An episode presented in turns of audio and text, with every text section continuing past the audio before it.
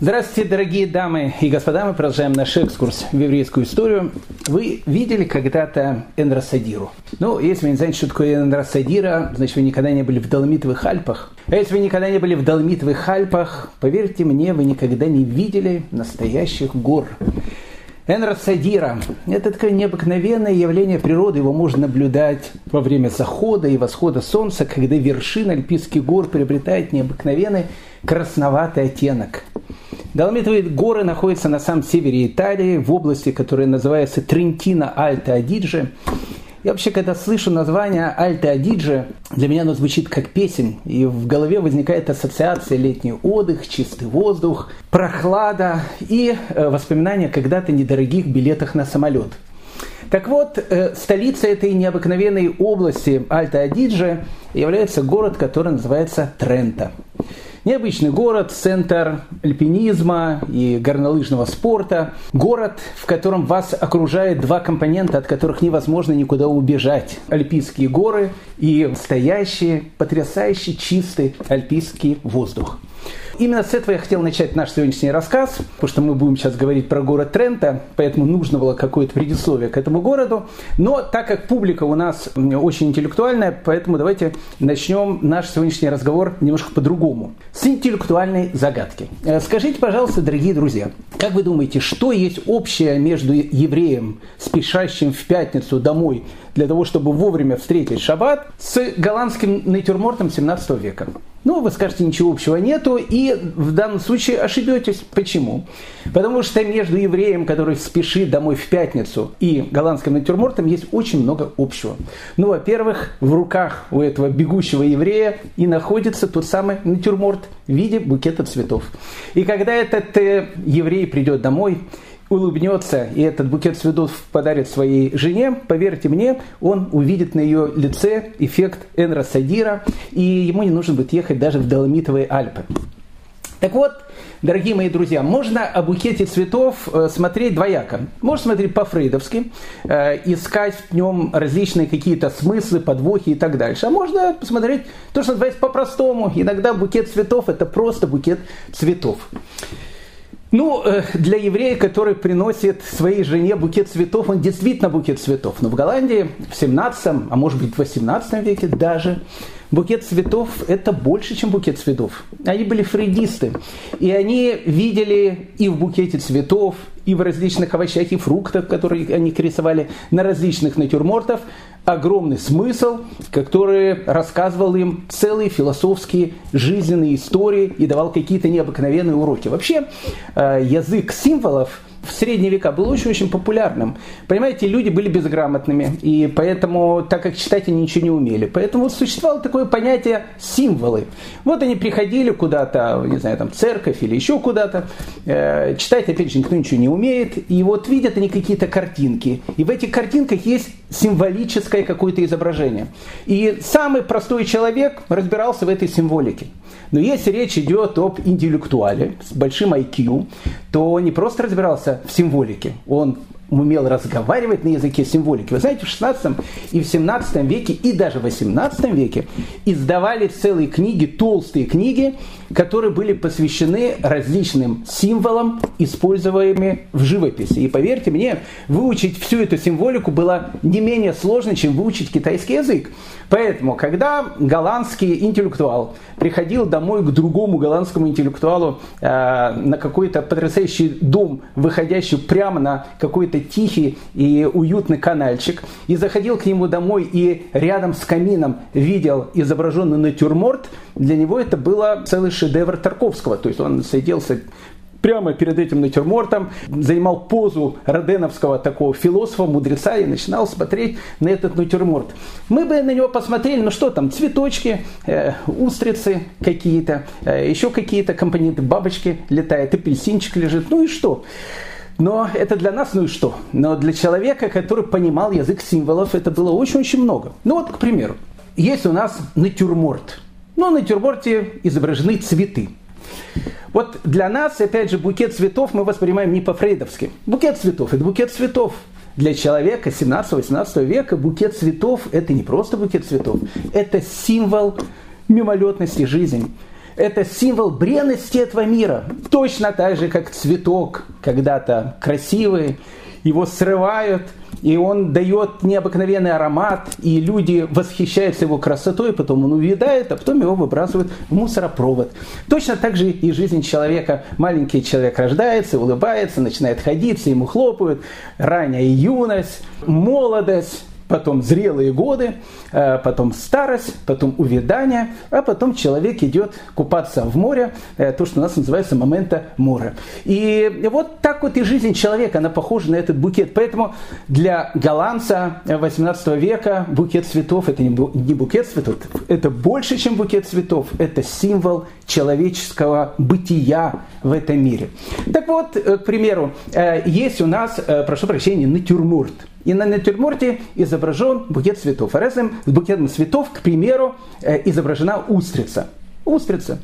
А вот тут вот научу вас э, некоторым понятиям языка символов. Тут самое главное смотреть э, именно как она изображена, устрица. Потому что устрица совершенно не кошерное такое творение, э, или не знаю, как она называется, моллюск, который в морях живет.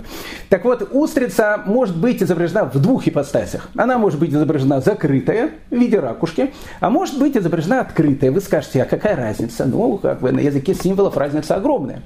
Потому что если рядом с вашим пакетом цветов изображена устрица, это обозначает о том, что художник хочет намекнуть на некий символ чувственных наслаждений. А почему устрица – это чувственное наслаждение? А тут нам поможет Фрейд. Потому что что для человека, ну, в веке 17-18 устрица? Устрица, в первую очередь, это ракушка. А ракушка, э, в первую очередь, это Венера. Э, не только Милоская, просто Венера. Э, и вот Венера, она выходит с этой самой устрицы. Я не буду рассказывать, в результате чего родилась Венера. А люди 17-18 века прекрасно это знали. И Венера из этой самой устрицы выходит, поверьте мне, не в шубе, шубе, и не в валенках, и не в меховой шапке. Она выходит немножко в другой одежде. Посмотрите э, Венеру Боттичелли. Поэтому э, ракушка это в первую очередь э, Венера. Во вторую очередь, особенно в Голландии э, в 17-18 веке, устрица это довольно такой э, серьезный продукт питания. Э, не хочу в, входить опять же в эту э, тематику, но э, если, скажем так, голландский мужчина э, хотел иметь не только э, такую сильную физическую силу, но и какие-то другие вещи, о которых я не хочу тут говорить, ему врач говорил, вам бы уже, э, товарищ, пора бы начать кушать устрицы. Э, устрица очень в данной ситуации помогает. Поэтому для человека 17-18 века устрица, особенно закрытая, это символ чувственных наслаждений. Поэтому если вы изобразили букет, а рядом с ним устрицу, вы хотите сказать о том, что у человека есть бренность существования в этом мире, которую он проводит полностью в чувственных наслаждениях. А если на этой же самой картине мы изобразим устрицу, только она будет открытая, о, тут уже будет совершенно другой смысл. Открытая устрица является символом смерти. Потому что точно так же, как раскрывается ракушка, и она уже как бы мертва, все, что было в ней, она выпускает наружу, точно так же, когда человек умирает, его душа покидает тело, и, в общем, э, на этом заканчивается человеческая жизнь. Поэтому язык символов э, в натюрморте, и не только в натюрморте, вещь очень-очень важная и нужная. Ну, э, опять же, видели, допустим, на натюрморте изображение яблока. Яблоко яблоко это всегда символ греха. Ну, понятно, почему символ греха, потому что по некоторым сведениям Ева дала э, Адаму э, скушать яблоко. Э, кстати, еврейская традиция говорит о том, что вполне вероятно, что он дала скушать ему и трог, поэтому вы можете увидеть на многих средневековых картинках Ева, которая Адаму дает как раз кушать цитрон. Ну, в общем, как раз тот самый итрог для того, чтобы скушать. Поэтому яблоко – символ греха, а апельсин – это символ рая. Э, точно так же, как апельсиновое дерево. Вы спрашиваете, почему? Потому что э, в самом даже названии апельсин на русском, слышите, апельсин, китайское яблочко. Где оно находится? Где-то далеко в Китае, там, где тепло, хорошо, интернет не блокирует. И, в общем, в общем там, там хорошо э, в этих самых местах. Поэтому это что такое рай? Райское. Поэтому если на картине вы изобразили раскрытую устрицу и рядом с ней лежащий апельсин, это значит, что человек прожил свою жизнь, ушел и, скорее всего, попал в рай. А если вы еще рядом с ним э, сделаете изображение бабочки, то вообще будет очень хорошо, потому что бабочка, она всегда символизирует парящую вверх душу человека. Поэтому язык символов, дорогие мои дамы и господа, очень-очень важная вещь. Э, вы спросите, э, уважаемый Равгдаля, очень интересно, за урок по искусствоведению, но вы, по-моему, даете нам уроки по еврейской истории, куда-то вас не туда э, заносит. Нет, нет, туда-туда заносит. Мы, мы же попали в город Трента. А в городе Трента мы уже знакомились с этим городом, необычный город такой, в 1478 году там произошел э, страшный кровавый навет. Мы говорили с вами об этом на нашем прошлом разговоре, о том, что евреи замучили мальчика Симона, которого звали Симон из Трента. А после этого, в общем, в принципе, началось то, что было в России в 90-е годы. Э, евреев в Тренто было немного, но они были богатыми, и местная епископ решила, почему бы евреев не грохнуть и не забрать все их богатство. И хотя папа римский, которого звали Сикст, э, в честь которого потом э, будет известная Сикстинская капелла находиться, умолял и просил, не убивайте бедных евреев, они никогда не пьют кровь христианских младенцев, ну то есть, ну не принято у них просто это делать. Его уже никто не слушал, потому что деньги, они блестят, а раз деньги блестят, э, у евреев их надо было забрать. Поэтому всех, практически всех евреев Трента сожгли на костре в 1478 году, и после этого город Трента стал для евреев, кстати, проклятым городом. До 1965 года, то, о чем мы с вами говорили на нашем прошлом разговоре, в городе Трента никогда не было еврейской общины. После 1965 года там основалась маленькая еврейская община. Вопрос, почему? Потому что в 1965 году в Ватикане решили э, понизить маленького мальчика Симона из Трента из э, статуса святых и сказали о том, что никакой он не святой, евреи его не убивали. И э, мощь этого маленького мальчика вынесли из собора э, и, в общем, и похоронили. Это была такая же вещь, как, вот, не знаю, сейчас похоронить Ленина в мавзолее. Он там многие-многие э, столетия лежал, люди приходили, э, молились на него и так дальше. Так вот, после 1965 года в город Трента э, евреи стали возвращаться. Так вот, город Трента. Там существовал такой драконовский закон, который говорил о том, что в город Трента еврей не имеет права там жить, это было понятно. И по закону 1628 года, если еврей проезжал через город Трент, он обязан был в ней проезжать исключительно в открытой карете, для того, чтобы каждый видел, что это проезжает еврей. И он должен был носить исключительно э, желтую шляпу. То есть э, у него должен был быть опознавательный знак, чтобы каждый видел в проезжающем человеке, который въезжает в город, что это проезжает еврей. Если он так не делал, в городе Трента э, у этого человека могли быть большие-большие неприятности. Так вот, возвращаемся к языку символов, к натюрморту, к устрицам и так дальше на языке символов э, не только вещь, она, или не только какой-то фрукт, или не только какой-то овощ, или не, такой, не только какой-то цветок является э, символом чего-то, ну и цвет. На языке символов цвет обозначает очень-очень много. Почему именно желтая шляпа? Я вам скажу такую вещь. Знаете, фашисты, э, когда они вводят э, желтую звезду, которую должны были носить евреи, впервые, кстати, ее начали вводить в 1939 году в Польше, а официально каждый еврей должен был носить этот опознавательный знак в виде желтой шестиконечной звезды по закону уже с 1941 года. Поэтому для евреев желтая шестиконечная звезда, звезда – это символ страха, это символ смерти, это символ Холокоста. Но я вам хочу сказать о том, что фашисты, они как бы, ну, как бы желтую шестиконечную звезду не из головы выдумали. Может быть, шестиконечная звезда это была именно задумка фашистов, но желтый цвет, желтый опознавательный знак, э, он евреев сопровождал многие-многие столетия. И вот вопрос, а почему именно желтый? Ну, не всегда желтый, кстати. В некоторых городах он мог быть другого цвета. Э, допустим, в Венеции, а Венеция, она всегда была таким своеобразным городом, у всех желтый, у них красный. Ох, как евреи Рима боролись за этот красный цвет. Как они делали все, чтобы только э, не носить этот желтый, э, желтый знак. Э, каждый еврей в римском гетто, а римское гетто существовало в этом городе с 1555 года, его там вел папа-фашист Павел IV, мы о нем много говорили с вами.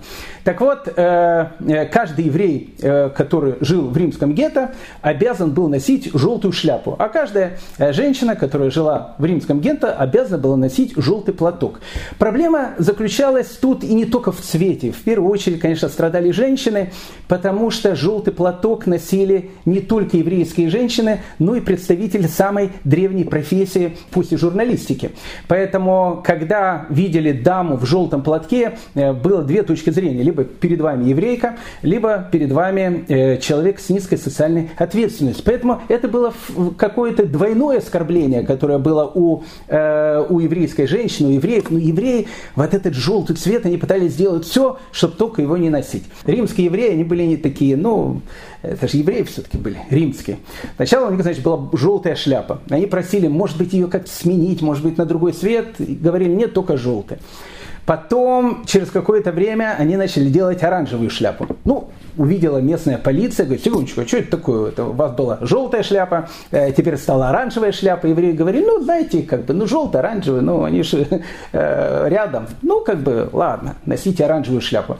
Потом оранжевый цвет становился все более краснее, краснее краснее. И к 1700 году евреи уже носили красные шляпы. Причем очень такие красивые красные шляпы. А в 1700 году произошел очень большой конфуз, потому что э, 1700 год для католической церкви церкви э, был, ну, знаете, как Олимпиада такая. Это был 1700 лет э, с рождения, значит, э, Иисуса и так далее. Это надо было отметить. Огромное паломничество в Рим, люди зарабатывали огромные деньги. И вот простой крестьянин, который приходит в Рим, вдруг видит, идет человек в красной шляпе. А в красных шляпах и в красных ермулках ходили обычно кардиналы и епископы. Поэтому, видя каждого еврея, проходящие мимо, говорили, батюшка, благослови.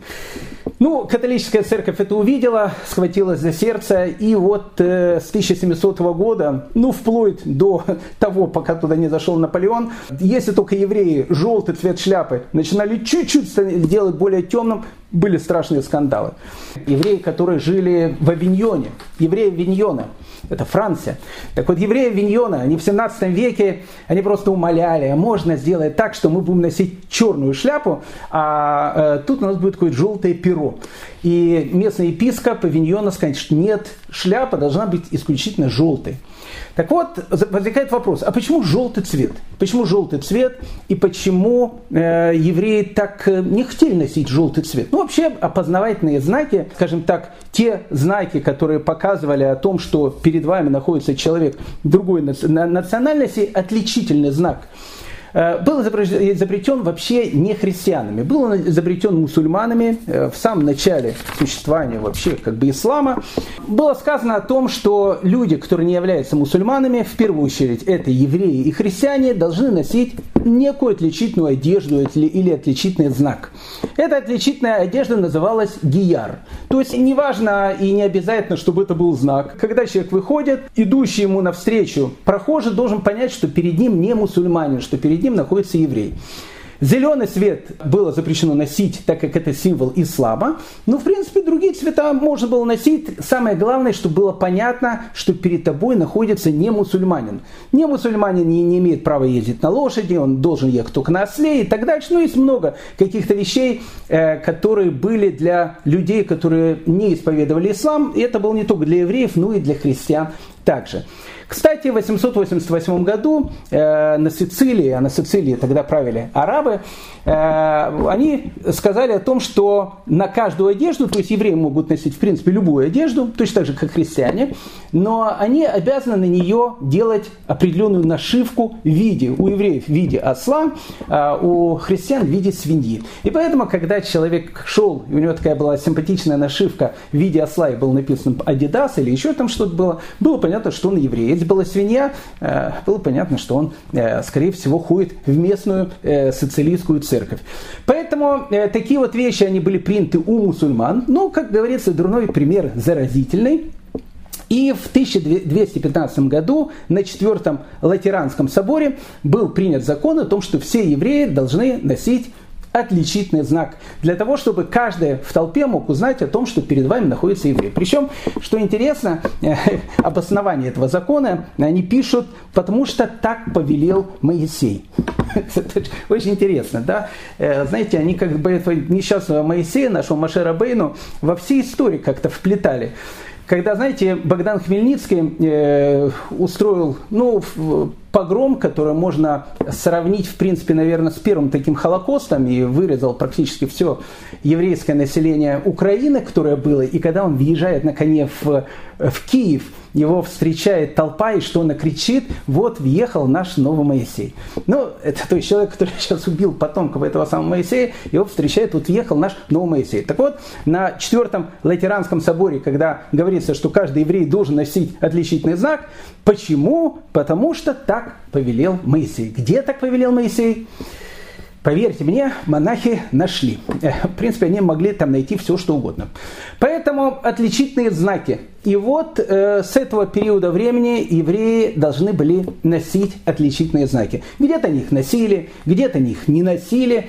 Э, где-то к этому относились строже, где-то к этому относились, ну, знаете, сквозь пальцы смотрели. Ну, знаете, как маски э, уже в 2022 году. Ну, есть маска, хорошо, нет маски, ну, ладно. Там. Или, знаете, как э, сертификат о том, что ты не болеешь там коронавирусом в аэропорту. Некоторые смотрят, некоторые, да ладно уже, все уже там выздоровели и так дальше.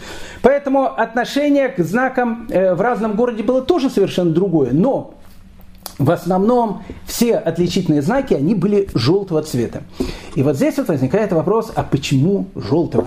И почему для того, чтобы въехать в город Трента, нужно было носить исключительно шляпу желтого цвета? Тут, тут, знаете, тоже язык символов. Э, тоже язык символов. Вообще, знаете, я вам скажу так, в античные времена желтый цвет – это хороший цвет – На некоторых флагах даже существует желтый цвет. Но ну что такое желтый цвет э, для человека периода античности? Это цвет солнца, это цвет э, э, пшеницы, это цвет меда, это цвет золота. Ну, в общем, желтый цвет – это хороший цвет. И казалось бы о том, что что в желтом такого плохого – но, знаете, уже начиная с античных э, времен э, было заложено мина замедленного действия, которая взорвалась во времена Средневековья. Э, вообще медицина в античные времена, точно так же, как и в средние века, ну лучше, конечно, в античные времена была лучше медицина, чем в средние века, потому что в средние века было лучше не болеть, лучше сразу было пулю в лоб пустить, меньше мучился бы просто. Так вот, э, в античные э, времена вся медицина строилась на двух таких компонентах. Первый это пульс – у человека всегда проверяли, какой у него пульс, большой, маленький и так дальше. И вторая вещь, э, которая, на которой строилась медицина, прошу прощения, это моча, то есть цвет мочи. Ну, как бы, скажем так, в античной медицине больше уделяли э, внимание на пульс. А в средневековой медицине пульс уже мерили э, мало, но в основном э, смотрели, прошу прощения, на мочу. Так вот, э, в средние века у хорошего врача он мог отличить 78 оттенков мочи. Прошу прощения, прошу, ну, как бы из песни слов не, не выбросишь. Причем, как смотрел? Смотрел в первую очередь по вкусу, по запаху и по консистенции. Ну, в общем, как бы э, мог отличить э, больной человек или здоровый. Э, уходим немножко в другую тему, но вспомнилось, помните Джованни Бокаччи де Камерон, не надо читать эту книжку, но просто есть там такой рассказ. Одна там семейная пара, жена, значит, заболела, в общем, лежит в постели, встать не может, муж волнуется, а жена должна вкалывать, в общем, а она лежит в постели, говорит, я плохо себя чувствую. Ну, как бы он решил обратиться врачу, обращается к врачу, врач говорит, ну, конечно, принесите, э, посмотрим, значит, э, мочу. Прошу прощения, ну так просто лечили. Ну, он говорит служанке, э, слушай, возьми значит, э, госпожи, это вот, и принеси в лабораторию к врачу, чтобы он посмотрел, что у нее такое. Ну, служанка, значит, взяла, э, несет, и вдруг, не знаю, там кого-то увидела, упала и, в общем, разлила то, что несла. Она думает, ой, хозяин у меня такой строгий человек, сейчас начнет на меня орать, хозяйка начнет на меня орать. Ну, что делать? Пошла сама, прошу прощения, в туалет. И, в общем, сама сделала то, что должна была сделать хозяйка. В общем, принесла это врачу, Врач посмотрел, а врач отличает 78 э, различных оттенков э, этого, самого, э, этого самого цвета. И вот он, значит, смотрит на это, а служанка, знаете, у него то, что называется, пышет, такая здоровьем, такая, на ней пахать можно. И он посмотрел, значит, на эту колбочку и говорит мужу, да на вашей жене пахать можно. Симулянтка лежит там в постели, врет все. Ну, он подходит к бедной жене, которая в постели лежит, говорит, ну быстро вставай, на работу, деньги деньги зарабатывать. Он говорит, я болею, у меня все, ты врешь все, ты, в общем, э, на самом деле здоровая. Жена нехотя встала, и заканчивается история тем, что, в общем, и выздоровела в конце концов, потому что труд э, не только из обезьян сделал человека, но и из э, больного человека может сделать тоже здорового. Поэтому о чем я говорю, что для средневекового человека вот желтый цвет это в первую очередь символ даже не столько, прошу прощения, вот этого самого, э, от, о том, что имеет 78 оттенков, а э, потому что это было везде, и пахло этим везде, прошу прощения. А вот э, все-таки это символ врача. А врач это символ болезни, а болезнь это символ страдания, а страдание и врач это символ смерти. Поэтому для средневекового человека желтый цвет это плохой цвет, это цвет, которые ну, приносят какие-то страдания. Так вот, на языке символики желтый цвет – это цвет не только страдания, но это цвет в первую очередь вероломства и предательства. Поэтому, если вы будете смотреть какие-то, не знаю, там средневековые картины, обратите внимание, в какой одежде изображен всегда Иуда из Искариот, э, которого Владимир Ильич, э, Троцкий он так назвал, Иудушка. Посмотрите, в какой одежде изображен этот самый Иуда, Иудушка, Иудушка всегда гад изображен в желтой одежде. Почему в желтой одежде? Потому что желтый цвет – символ вероломства, предательства и, в общем, всего самого плохого, что только э, можно себе в голову представить. Не, ну были, конечно, художники-интеллектуалы. Э, Леонардо да Винчи, его известно этой «Тайной вечере». Э, там, знаете, это Леонардо да Винчи такой. Э, там, знаете, Иуда, Иудушка Искариот, значит, он сидит в таком симпатичном таком пиджачке, по-моему, синеватого красного цвета, а под ним гад носит желтую рубашку. Что символизирует? Символизирует, что внешне он-то нормальный, а вот внутри, под этим синим пиджачком, под этой нормальной одеждой хорошего парня скрывается желтый цвет, скрывается вся гнилость его существования. Кстати, посмотрите, у того же самого Леонардо э, над этим самым Иудушкой появляется какая-то рука, непонятно какая рука, держащая нож. Этот нож направлен на Иоанна Крестителя, который выглядит так, как выглядят обычно э, мужчины в некоторых западноевропейских странах. Они ходят с разноцветными такими флагами и так дальше. Ну, радостные такие. У него такое же изображение. Леонардо да Винчи сам был из этой же э, компашки, и поэтому э, Яна Креститель обычно такие изображал. И вот э, какой-то нож, э, хочет его, значит, резануть, может быть, это какой-то консерватор. И э, вот э, рука, держащая этот нож, она одета тоже в желтый цвет. Поэтому, дорогие мои дамы и господа, ушли мы очень далеко, но это было очень важно.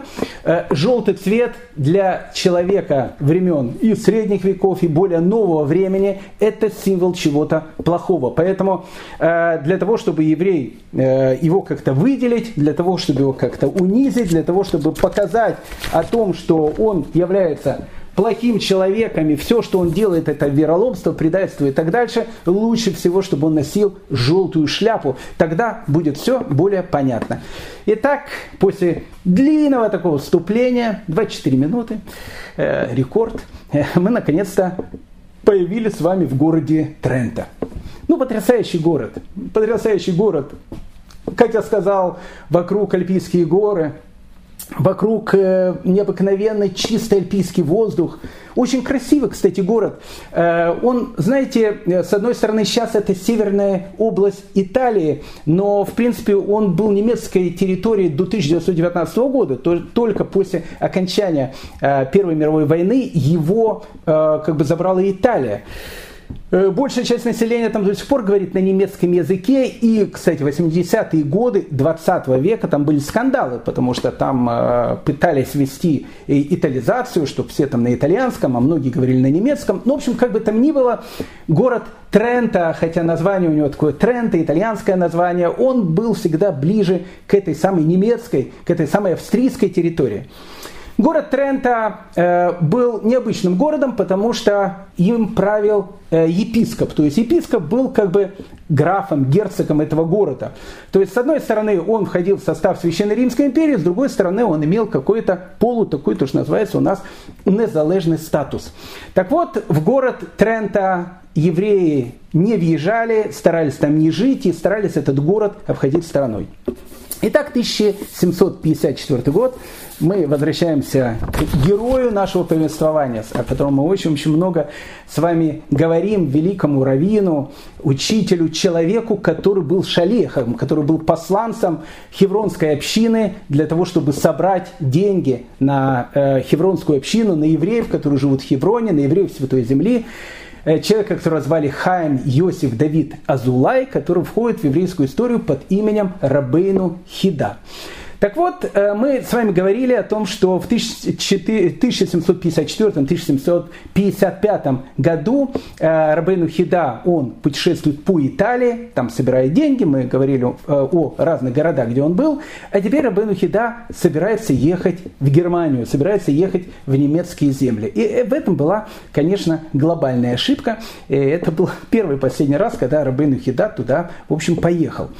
Когда он посетил город Верону, Э, Верона тогда была частью э, Венецианской республики, пока еще оставалась. Ему местная еврейская община сказала о том, что когда вы будете пересекать Альпы, точно так же, как Суворов э, их там пересекал, ни в коем случае не проходите через город Трента. Это город очень плохой, он, в общем, в нем очень там плохая слава. Плюс в общем, там есть проблемы с евреями, с опознавательными знаками. В общем, там город расистов. Только не, не, не проезжайте город Трента. Ну, когда Рабейну Хида сел на э, повозку, не знаю, там карета, я не знаю, что у него там был, дилижанс, на котором он ехал, он э, сказал местному э, кучеру, который его вез, водителю, он сказал, пожалуйста, э, едем, значит, э, в, в сторону Германии, но только я прошу, не заезжайте в, через город Трента.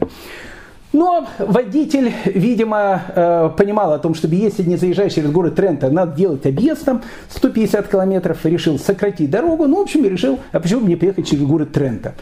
И вот он въезжает в город Трента, и э, Рабейну Хида понимает, что он въехал в этот город, э, то понимает уже очень поздно, потому что э, он видит надпись там, где написано «Welcome to Trento», он вспоминает о том, что в Трента евреев там не особенно любят, и у них есть пункт, это опознавательный знак для евреев. Поэтому у Рабейну Хида находилось, знаете, как сейчас у каждого человека в кармане во время коронавируса всегда находилась маска. Некоторые люди люди эту маску там по две недели носили, по три недели, она уже являлась, знаете, источником коронавируса, но он ее всегда в кармане носил и, в общем, всегда одевал. Так вот, у Рабейну Хида, э, у него, в принципе, э, в земле Израиля не было познавательных знаков, как таковых. Э, может, была другая одежда, но познавательных знаков это не было. И с ними Рабейну Хида познакомился только в Италии, когда он приехал, и то в Италии не в каждом городе. Какой-то город, э, да, а какой-то город, ну, ну, не знаю, ну, одень эту маску, потом снимешь ее, там, ну, ничего страшного. Поэтому у него в кармане, как у каждого человека во времена коронавируса, лежала маска, у него в кармане лежал, в общем, какой-то ну, такой кругленький э, такой познавательный знак желтого цвета. И вот, когда он уже понимает о том, что он въезжает э, в город Трента и понимает о том, что они уже в центре этого города, он срочно себе на одежду э, прикрепляет вот этот кругленький э, знак в виде желтого цвета, и его тут же останавливает местный полицейский. Когда его останавливали полицейские, э, это был, конечно, э, скандал. Почему? Потому что его сразу забрали в полицейский участок. Его и человека, который его сопровождал, э, Шмуэль, это человек, который ему помогал в этой дороге, их двоих, значит, арестовали. Сначала в полицейский участок, потом в гостиницу и арестовали, ну, в общем, как бы их посадили под домашний арест. Взяли, отметили всю их одежду, поставили специальные пломбы на все их чемоданы э, э, для того, чтобы они не могли уехать в Трента, из Трента. Почему? Потому что они совершили страшное государственное преступление. Потому что в город Трента въезжать еврею без желтой шляпы э, было, ну, ну, это страшное преступление. То же самое, что, не знаю, там, не платить налоги 25 лет в Соединенных Штатах Америки. Ну, это крышка, в общем. А, Рабейну Хида э, пытался как-то объяснить э, этому полицейскому, э, он пытался сказать о том, что он приехал из Иерусалима, он не очень знает местные законы, и он очень просит прощения, ну, в общем, как бы у него есть и желтая шляпа, желтоватого цвета, и одел, значит, сразу шляпу. Полицейский говорит, уже поздно, вас будут судить, причем по самым строгим законам, потому что вы нарушили закон города Трента. Ну, Рабейну Хида не знает, что делать, и понимает, что надо как-то выходить из этой ситуации. Евреев в городе нету. Э, языки он знал многие, кстати. Мы говорили, Рабейну Хида был полиглотом в этом отношении. Э, и знал немного и итальянский язык, и немецкий язык знал немного, точно так же, как и английский язык. И вот он решил э, пойти к местному губернатору, к местному мэру города Трента для того, чтобы, ну, в общем, как бы поговорить с ним, а сказать о том, что, в общем, как он иностранец, э, в общем, едет он в сторону Германии и не собирался ни в коем случае вообще заезжать в Трент, а виноват во всем его, значит, водитель, его кабриолета и так дальше. Ну, как бы там ни было, он приходит, значит, к этому мэру, губернатору, губернатору, садится перед ним. Губернатор прямо пишет Рабейну Хида, он пишет злостью, готов был просто Рабейну Хида разорвать на части. Вообще, такое отношение в Трента было к евреям, э, потому что на каждом углу э, в Трента э, было изображение вот этого мальчика Симеона, которого замучили евреи. Поэтому, в общем, как бы для жителя Трента еврей это всегда Симеон, желтый цвет, врач смерти. Ну, в общем, это что-то плохой символ. И этот губернатор смотрит на Рабейну Хида, прямо, прямо от злости готов разорваться, и говорит, что вы не уедете с этого города, пока не уплатите 200 рейхсталеров. Ну, чтобы было понятно, 200 э, рейхсталеров – это огромные деньги. Ну, я, опять же, не буду переводить это на язык э, современных долларов, но поверьте мне, э, ну, не знаю, там, ну, 50 тысяч долларов, к примеру. Ну, это большие деньги. Ну, 200 рейхсталеров – это огромные деньги. Может, даже 100 тысяч долларов. Ну, большие деньги. Рабейн Хида у него просто, может быть, э, вообще то, что он собрал, даже этих 200 рейхсталеров нету. И он начинает ему говорить о том, что э, уважаемый господин губернатор, я еще раз э, прошу прощения, как бы я приезжий, я приехал из Иерусалима, я, понимаете, я из, из самого Иерусалима приехал, и тут в этот слово Иерусалим на губернатора произвело эффект красной тряпки перед быком в Испании. Потому что как-то он услышал Иерусалим, э, пишет Рабейну Хида, он начал прямо от злости, у него начали трястись руки, он встал и сказал, кто вас пустил в наш святой город? Потому что вы живете в говорит, нашем святом городе, вы, говорите, тем более должны заплатить штраф. И все, и Рабейну Хида понимал о том, что перед ним находится фанатик, и, и тут он пишет в своих воспоминаниях, он говорит, и тогда он произнес на иврите громко, он сказал, спаси меня от рук Исава обратился э, к Всевышнему. Ну, Исав э, в еврейской традиции не только брат Якова, э, ну и, в общем, как бы символ вот этой самой европейской цивилизации того самого времени. И вот он кричит на иврите «Всевышний, спаси меня из рук Исава». И тут, пишет Рабейну Хида, произошел какой-то совершенно непонятный эффект. Губернатор навряд ли знал иврит, и по какой-то странной причине он вдруг улыбнулся, посмотрел на рабыну Хида и сказал, что ну ладно, ты что там, 200 талеров, вы все-таки турист, в нашем городе, ну, заплатите 20 гульдинов. Это, в принципе, э, так стоит у нас входной билет в наш город. И едьте себе спокойно. И Рабейн Хида сказал, что он видел настоящее чудо. Еще э, пять минут до этого губернатор готов был забрать у него полностью все состояние, а сейчас, улыбнувшись, взял 20 гульдинов, и это, в принципе, копейки. Рабейн Хида отдал ему этих 20 гульдинов, уехал из Трента и въезжает на территорию Германии. Ну, дорогие мои дамы и господа, мы с вами в Германии 18 века уже бывали. Ну, сказать, что это антисемитская страна, э, да нет, она даже больше немножко, чем антисемитская страна. Понимаете, Э, вот в Польше, да, в Польше. Кстати, в Польше никто не носил обосновательные знаки. Там все было, знаете, как-то, э, ну, ну, по-простому там было, понимаете? Ну вот, ну, вот евреи, пьют кровь христианских младенцев, э, жиды пархаты, там, по морде кому-то дать, там, не знаю, там, ограбить кого-то. Ну, ну, в общем, ну, как, ну, нормальный такой, ну, нормальный бытовой антисемитизм. Нормальный. В Европе э, в 18 веке антисемитизм, безусловно, был, конечно, был, евреям там не давали права и так дальше, но все это делалось очень по-европейски. Там их, э, может, никто не убивал, э, никто их там не гнобил, э, на кострах редко сжигали, в Польше сжигали, но потому что это еще все-таки Польша. А вот в Германии, понимаете, было все немножко по-другому. Там какой-то вот был, вот этот антисемитизм, он был какой-то внутренний. И Рабейн Хида это очень почувствовал. Э, ведь Германия 1939 года, начало Первой, Второй мировой войны, она же начинается еще тогда. И вот для Рабыну Хида вообще его въезд в Германию это был огромный-огромный опыт страдания, который он увидел, как и в, каких, в каком состоянии может жить еврейский народ. Итак, э, первая его встреча, в принципе, с немецкими землями, это город Трента, он все понял. Он пересекает Альпы, э, въезжает в территорию Германии.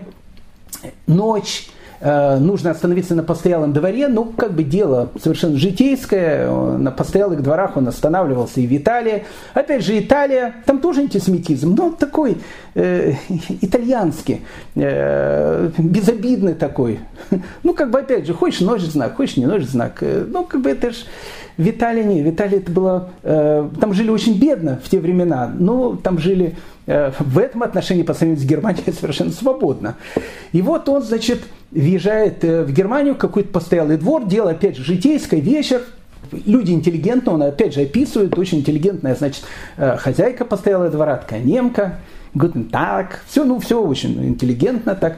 Э, на него смотрят, скорее всего, как на турка. Э, потому что, как мы говорили, что Рабейну Хида, он, э, когда он путешествует по разным странам, он носит такую челму специальную, турецкую челму. У него специально такой кафтан, челма. Ну, в те времена кафтан и челма – это некий признак все тоже такого интересного, своеобразного и, может быть, иногда богатого.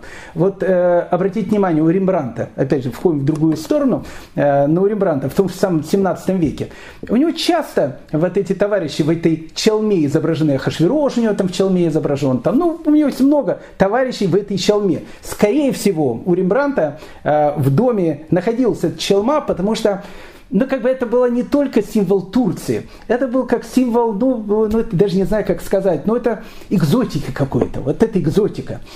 Поэтому, когда э, вот эта немка э, увидела Рабейну Хида, который говорил по, по, на непонятном для нее барбарском языке, она, видимо, была уверена, что это турок, ну, как бы от турков и так в Германии много. И он, значит, там приехал, э, можно остановиться, да, да, пожалуйста, останавливайте. Все, значит, он остановился вместе со своим сопровождающим его этим Шмуэлем.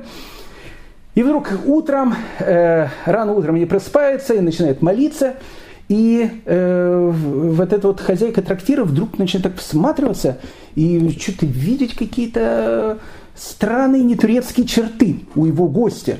И э, потом она к нему подошла и очень интеллигентно по-немецки спросили, спросила, Юден? Он сказал, Юден, Юден, э, да, а шо? И тут, конечно, э, Рабейну Хида, он описывает это. Он не, не ожидал такую реакцию потому что реакция у хозяйки гостиницы была ну, совершенно какая-то неадекватная. Она начала плакать, она начала кричать «Горе моему заведению!» Тут был жид Пархаты. Жид ночевал в, этой, в этом, этом месте. Все, все, все, это все. Это все, это проклятие, это вот этого места. Еврей ночевал в этом месте. Это, это ужас. И Рабену Хида, описывая реакцию э, жителей Германии на еврея, он, ну как бы он видел антисемитизм, он видел разные проявления, но это что-то было глубинное, исходящее из самых каких-то внутренних частей души э, тех людей, которых он встречал. И он э, сказал, ну, я не знал, что в вашем, э, значит, как бы э, постоялом дворе нельзя ночевать евреям. Она говорила, все, она начала кричать, там собралась целая толпа, меня обманули, еврей ночевал, значит, в моей гостинице. Рабейн Хида понимал, что как-то надо из этого выходить, потому что, опять же, могли побить, убить, все что угодно заплатил в два или в три раза больше, чем стоил его номер, э, сел значит, на, телегу и начинает свое путешествие по Германии. Первый город, куда он приехал, это был город, который называется Ферз. В Ферзе была небольшая еврейская община, опять же, это 1755 год. Мы много говорили про Германию, э, и уже в этом году, в, в этом сезоне нашего сериала много с вами говорили про Германию. Ну, что такое Германия? Германия э, – это разные княжества, их было около 300 в 18 веке. Когда ты переходишь из города в город, обычно ты переходишь из государства в государство, Евреи платят специальный налог, и э, во всей Германии он был принят, этот налог. Мы с вами говорили, что скот и евреи платили один и тот же налог. Э, поэтому, допустим, в Берлине, когда туда при, приходит Мозес Монтифиори, э, Мозес Мендельсон, прошу прощения, они долго думали, с какой с него брать налог. И в конце концов сказали, надо с него, с него взять налог, как берут с польского быка.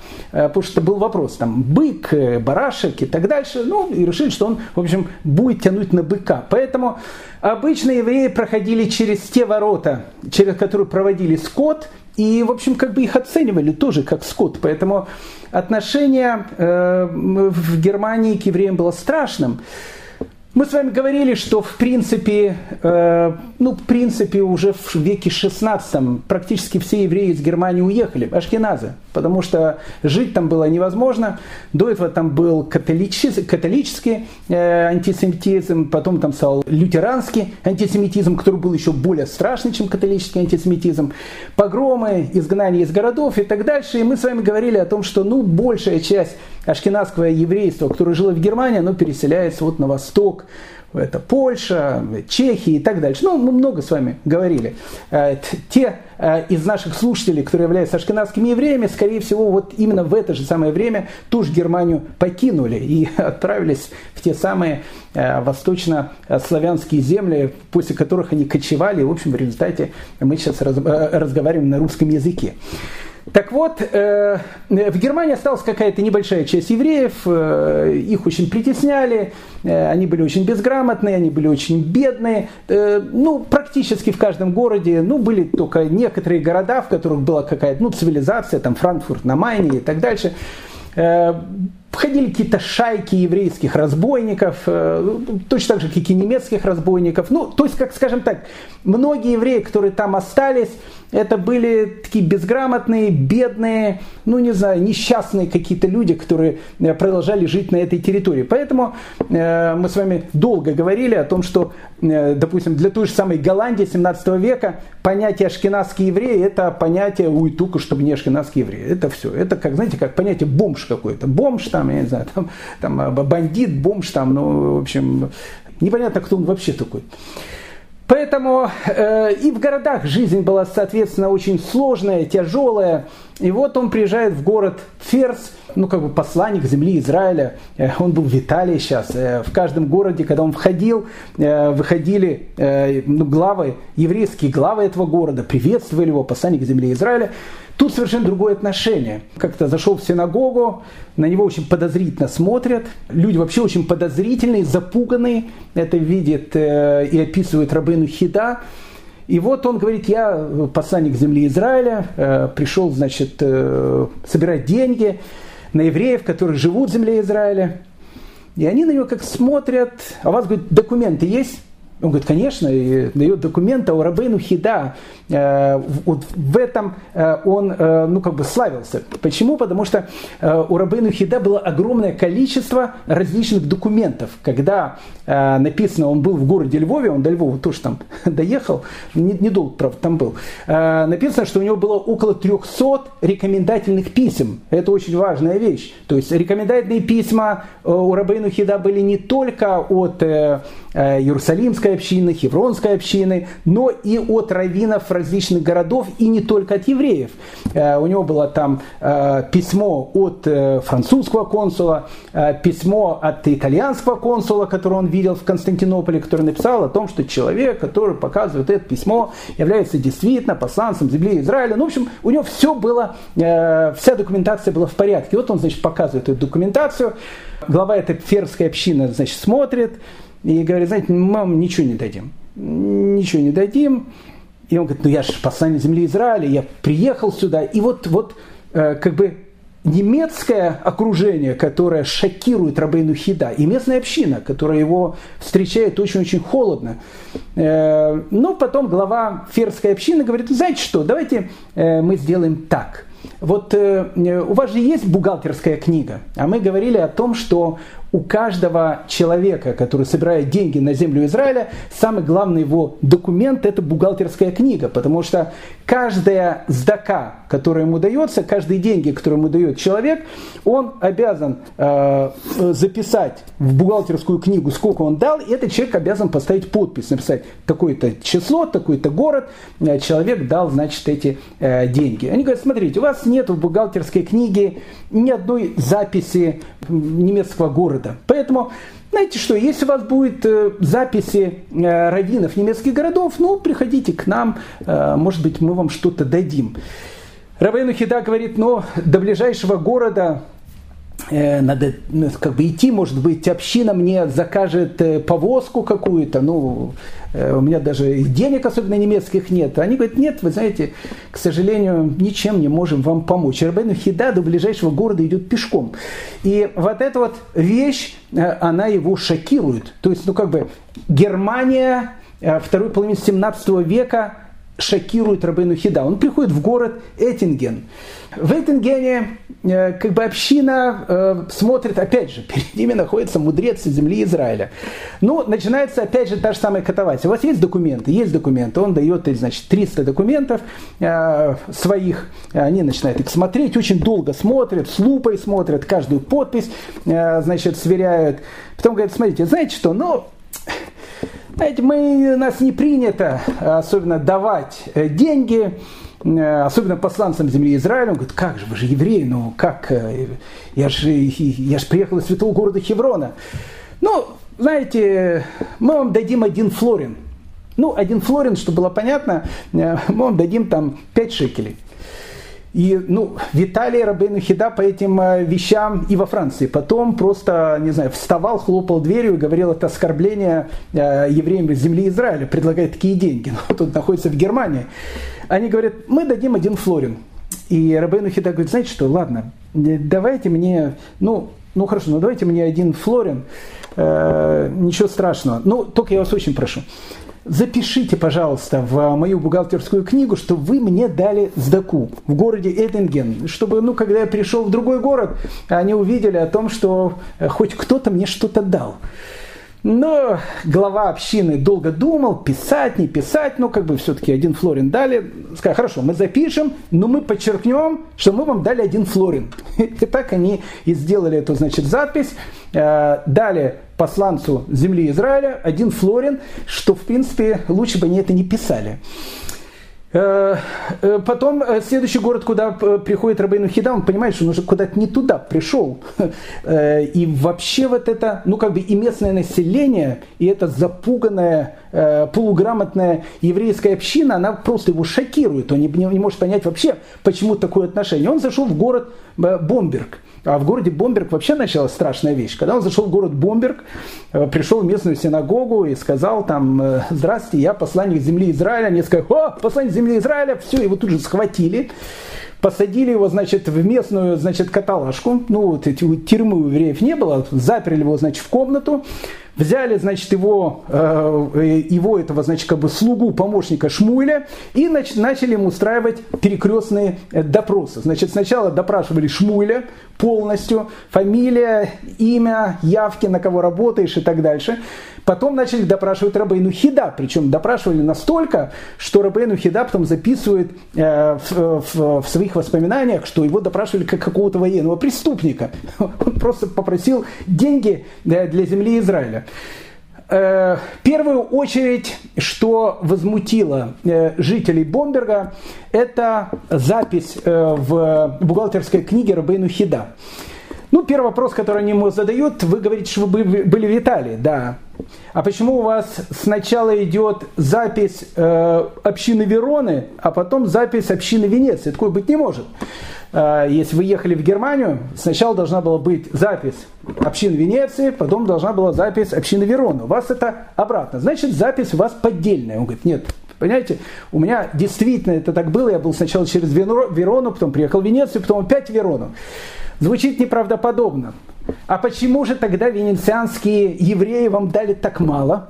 Ну, Рабейну Хида, что будет э, рассказывать о том, что в венецианской общине э, в 1754 году, которая сама э, уже живет в полубедственном состоянии и моральное отношение вообще всего города, центр такого мирового игорного бизнеса и так дальше, там немного давали денег ему, Венеции. И он понимает, что дело серьезное. Э, но после длительных э, э, допросов друг Рабына Хида, который был человеком совершенно спокойным, видимо, взорвался. Он начал кричать и говорит, слушайте, у меня есть 300 писем. 300 писем. У меня есть письма на иврите, испанском, итальянском языке. Вы хотите сказать, что все эти письма, которые я несу, это все поддельное? Я это что, все подделал? И что это, какая-то, какая-то, не, не знаю, какой-то заговор, чтобы вас, это несчастную общину Бомберга ограбить. Ну, не знаю, как-то община Бомберга э, на это посмотрел, слава богу, отпустили. слава богу, отпустили, ничего не дали, но слава богу, отпустили. И вот, э, посетив еще один немецкий город, э, Рабейну Хида познакомился там с местным раввином, и который действительно был раввином, и который понимал, что перед ним находится действительно великий ученый Тор, великий каббалист, великий раввин. Э, он молодым человеком был, 29-30 лет ему было, но, но это был молодой гений. Он понимает, что он беседует с молодым гением действительно земли Израиля. И вот э, Рабейну Хида у него спрашивают, слушайте, почему такая странная реакция? Ну, ну, как бы, опять же, немцы я уже понял. Тут как бы с немецким населением у меня все понятно. Но почему тут такие евреи совершенно непонятные? И тут Равин э, открывает ему секрет. Вот эти вот несчастные, э, полуграмотные, по большей своей части немецкие евреи, шкинадские евреи, которые продолжают, опять же, жить в Германии в 18 веке, их многократно дурили. Ну, дурили их многократно. И э, огромное количество раз э, были случаи, когда приходили люди, мошенники, и говорили о том, что они посланцы земли Израиля. Э, эти вот несчастные евреи, у которых и самих там денег не было, давали им все, что угодно, а потом было понятно о том, что это, в общем, как бы люди так собирают деньги. МММ такое.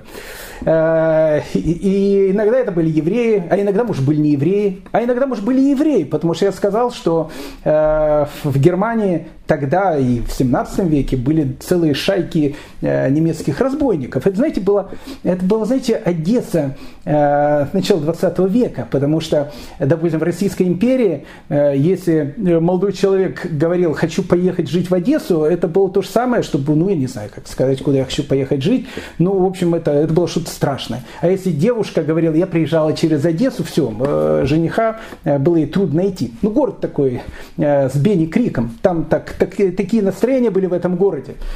Поэтому вот, ну и немецкие евреи, плюс-минус, они э, вот тоже такие были. Э, вот у них такая жизнь была несчастная. Это не польские евреи, э, которые там, и не, не, не литовские евреи, которые все там э, гении Торы и так дальше, такие педанты и, и так дальше. Нет, немецкие евреи это другая вещь. И вот он описывает, он говорит, знаете, огромное количество раз обманывали. А люди у нас будут доверчивые, неграмотные, и очень часто, очень часто просто было несколько случаев, когда грабили общины. Так вот, это, говорит, не наш э, обычай. Понимаете, говорит, в, проблема заключается вот в чем, объясняет ему этот раввин.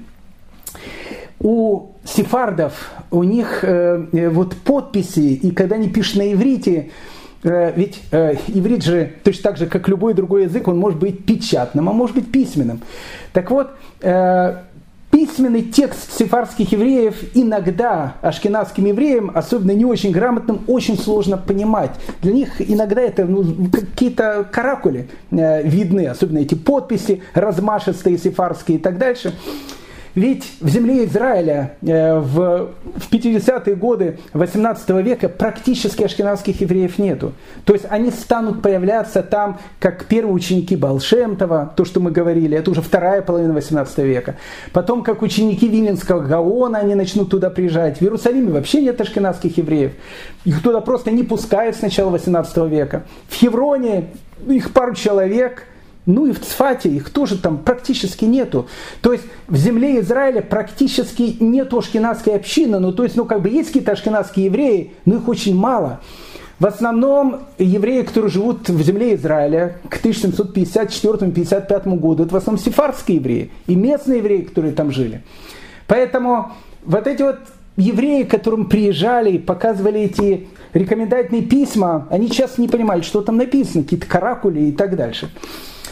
И поэтому, э, так как несколько раз э, еврейские общины так очень сильно э, дурили, то в 1684 году э, ВААТ э, общин Литвы, даже не Германия, а Литвы, вынес такое постановление, которое приняли все германские евреи также, о том, что любой посланец земли Израиля, который приходит в город, если у него будет рекомендательное письмо с подписью более двух лет, ну то есть как бы старое письмо, э, и выглядеть он будет как-то подозрительно, Э, то еврейская община обязана конфисковать все деньги, которые были у него, считать его жуликом и выгнать его из города.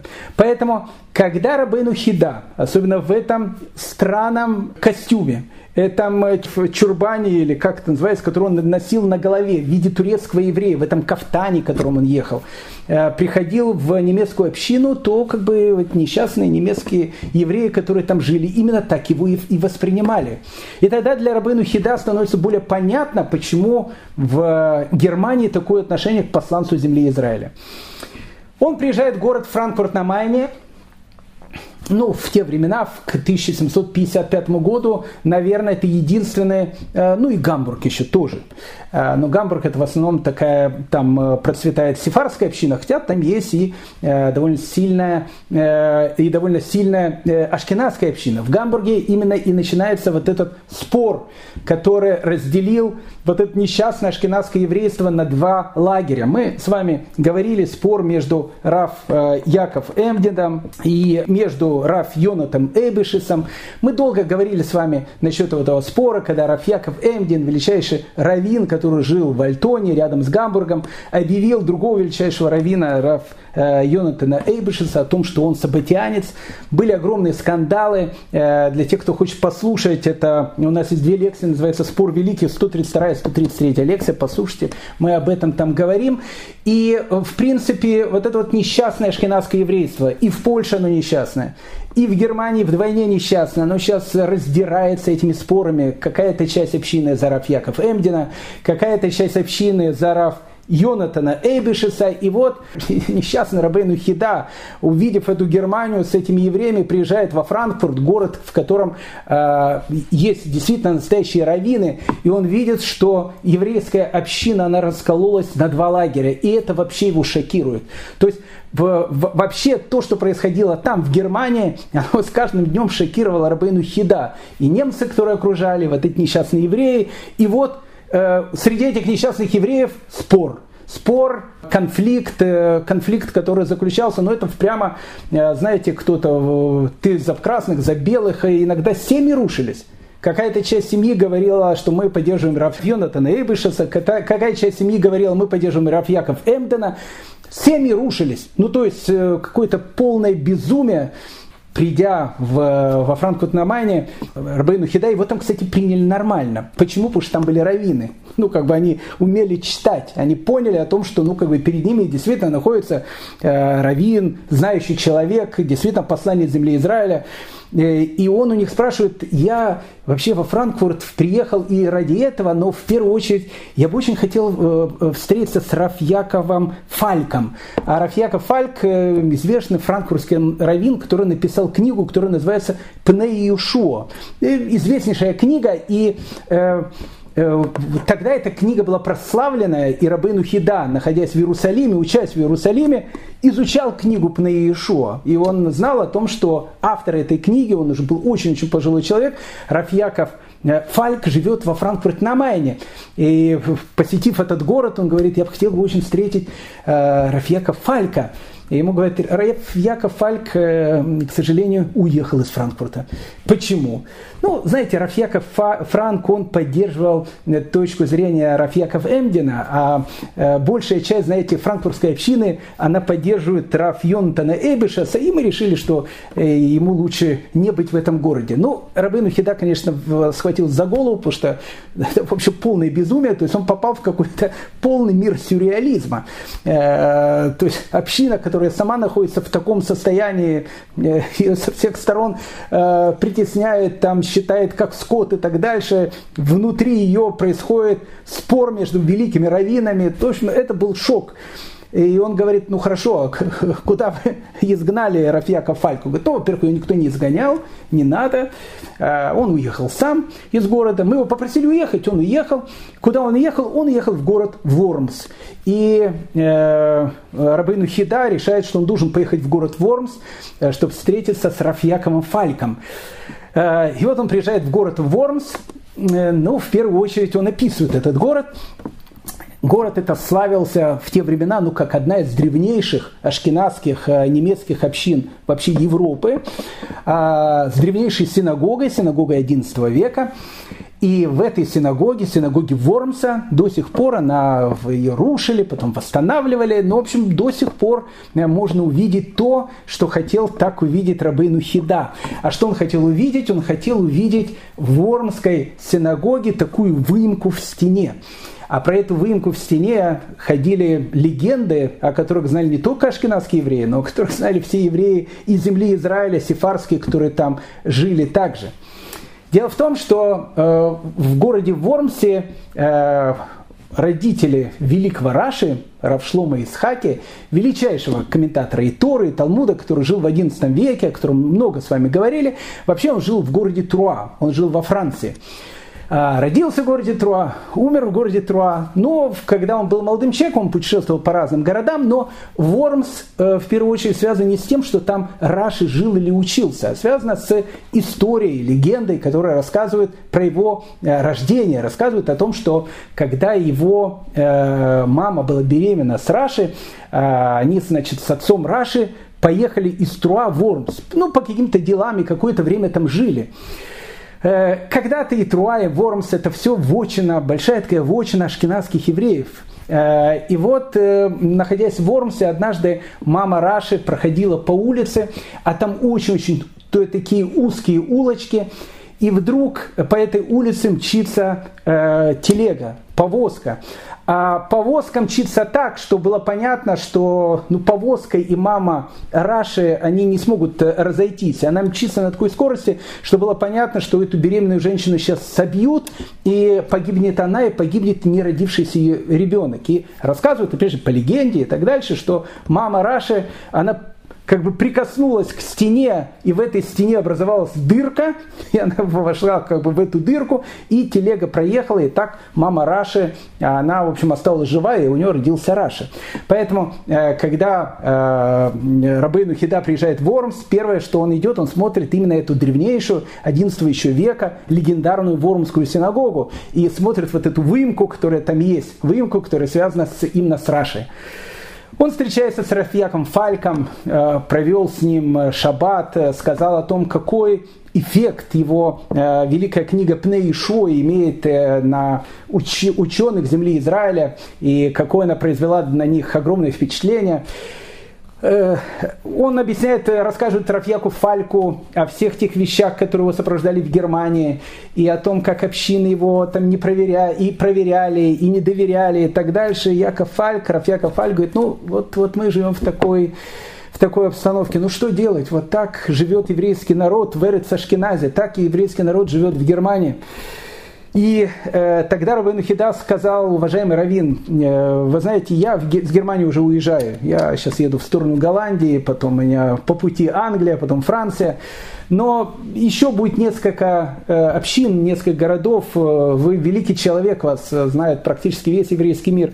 Может, Раф, уважаемый Раф запишет у меня в моей бухгалтерской книге о том, что я на самом деле не жулик какой-то, а человек, который действительно собирает деньги на еврейскую общину земли Израиля. И Раф Яков Фальц написал, написал ему прямо в книге о том, что он дал ему тоже какую-то сумму денег, что я, Яков Фальк, дал такую-то сумму денег посланцу земли Израиля, который является э, там, честным человеком и так дальше. Но, попрощавшись с Рафьяко Фальком, э, Рабын Хида решил подойти, значит, к э, главам Вормской общины. Э, ну, а глава Вормской общины на него смотрят точно так же, как во всех других германских городах, потому что для них понятие посланник земли Израиля и жулик, который, знаете, звонит, говорит, здравствуйте, я из банка звоню, у вас карточки, там деньги сняли, сообщите нам номер карточки, мы сделаем так, чтобы вам эти деньги вернули. Потом просто очищает все деньги, которые были были на счету этого человека. Вот приблизительно такое же отношение. И вот э, он приходит, говорит, я собираю деньги на хевронскую общину. Они говорят, да, да, да, да, да, понятно, понятно. Они, он говорит, вот, э, пожалуйста, вот, Раф Яков Фальк, э, великий Раф Яков Фальк, который живет у вас в Ормсе, вот видите, написал, читает, да, да, да, понятно, понятно. Знаете, и, и произошло как в анекдоте, как когда один такой религиозный еврей в раю, значит, чтился, он так всю жизнь очень кашрут, придерживал законов кашрута, чтобы он был очень-очень такой строгий. Э, и вот он э, сидит так в раю, и все, и ему, значит, подают на, на стол всякие явства. Э, ангел подходит, он спрашивает, скажите, пожалуйста, а кто у вас эти мажгех? Кто у вас, значит, ну, как бы следит за кошерностью кухни? Ангел говорит, что? Сам, говорит, Всевышний. Тот говорит, да, знаете, говорит, все-таки мясо не буду кушать, буду только овощи и фрукты. Не доверяет. Э, и тут точно так же Вормская община. Смотрит, и Раф Яков Фальтман написал. Они говорят, да, да, да, да, да, да, да, да, конечно. Угу. Ну и дали ему там пару флоринов ну, потому что неудобно, все-таки Рафьяков Фальк, но, с другой стороны, вот это недоверие. И э, э, это, конечно, шок э, был для Рабейну Хида посещение Германии 1754 года. Поэтому э, э, страшная территория страшная территория, несчастная территория с этими несчастными евреями. Поэтому, когда э, Рабейну Хида пересекает границу между Германией и Голландией, э, он немножко вздохнул свободнее и, кстати, пересев, пересев, пересечая эту границу, прошу прощения, он встречает свою родную тетю, э, которую звали Гитель. Дело в том, что Рабейну Хида, как мы с вами говорили, он э, происходит из древнейшего сефардского рода. А, но папа его из древнейшего этого сефарского рода, а мама его была ашкенадская еврейка. Опять же, как мы сказали, в те времена ашкенадских евреев практически не было. Но была какая-то ашкенадская семья, которая большого такого равина, его звали Рафьосиф Биалера, э, который Э, приехал в Иерусалим, как-то как он в Иерусалиме жил, потому что, опять же, ашкеназам жить э, в Иерусалиме было запрещено. Какое-то время в Хевроне жил, в Иерусалиме. И, в общем, его дочка, она стала как бы женой Э, матери Рабыну Хида, поэтому у Рабыну Хида мама ашкенадская еврейка, а папа э, сефарский еврей. И вот на границе между э, Голландией и между Германией он встречает Гитель. Гитель это родная тетя его мамы. Он встречает и тоже это много-много описывает. Итак, Рабыну Хида посещает Голландию, и он въезжает в город Амстердам. Ну и, конечно, Амстердам э, поражает его, поражает его и сам город, и э, сама еврейская община этого города. Но мы с вами говорили про э, евреев Амстердама. К сожалению, к 1754 году практически как и во всей Европе, это был закат, э, закат величия когда-то богатых э, еврейских общин. В 1763 году, буквально через 8 лет после того, как Амстердам поселил, посетил Рабейну Хида, произошел страшный экономический кризис, вообще общеевропейский. И после 1763 года, ну, в принципе, богатая, великая амстердамская еврейская община уже не, не, не оправилась. А потом наполеонские войны, потом Голландия попала под э, власть французов, была какое-то время там, и после этого уже все. После этого вот былое величие амстердамского еврея, оно уже, еврейство, оно уже осталось только в памяти. Ну вот к 1754-1755 году э, Рабену Хида еще немножко застает это былое величие. Э, община состоит из двух частей. Э, самая богатая часть общины – это сефарские евреи, мы об этом с вами долго говорили – бывшие мараны, которые в 17 веке приезжают в Амстердам из э, Португалии, из э, Испании. Они приезжают э, в Амстердам, они приезжают в Голландию. Там открыто начинают исповедовать иудаизм. Амстердам – это такой вольный город. Они только сейчас освободились под власти католической Испании, и поэтому, в общем, там как бы к евреям отношения очень-очень толерантные. И вот, э, вот эти вот грамотные, э, богатые э, мараны, которые приезжают из Испании, из Португалии, э, основали в Амстердаме ну, одну из самых, наверное, процветающих общин, которая, в принципе, способствовала э, развитию Голландии 17 века. Вот, э, я не скажу, что евреи сделали это развитие, но, в принципе, э, ну, скажем так, львиную долю величия Голландии э, сделали именно, э, именно евреи, именно еврейская община. Они жили в шикарном квартале, Э, жить в еврейском квартале э, вообще в, странах Европы это было, ну, как бы, ну, не знаю, верх унижения. Там и еврейская гетто, э, там, не знаю, в Риме, в других городах, самая грязная часть, самая та часть, которой Э, никто там не убирает, не, в смысле евреи не убирает, евреи убирают, муниципальные органы ничего там не делают. Вообще они в других частях города редко что-то делали, но э, опять же, если мы говорим насчет того же Рима, начали говорить, да, там чем грязнее у евреев, тем лучше, потому что евреи в Риме это же зоопарк. Это такое, знаете, э, когда приходят паломники, им показывают, вот собор Святого Петра, значит, вот, значит, Ватикан, вот наш великий Папа Римский, а вот посмотрите, что произошло с теми, кто нашего Бога убил убил. И все, они смотрят, и, в общем, как бы все это понятно. Это такой сафари, знаете, в общем, э, проезжаешь, смотришь, там дикие львы, и все, тут э, несчастные эти евреи, которые живут. Так вот, э, у евреев Амстердама они жили по-другому, потому что самая богатая часть Амстердама это был именно еврейский квартал. Поэтому не случайно, не случайно, когда вы будете в Амстердаме и захотите посетить дом, где жил Рембрандт, вы его обнаружите в самом центре еврейской, еврейского квартала. И начинается вот Рембрандт, Юдефил, так любил евреев, жил там.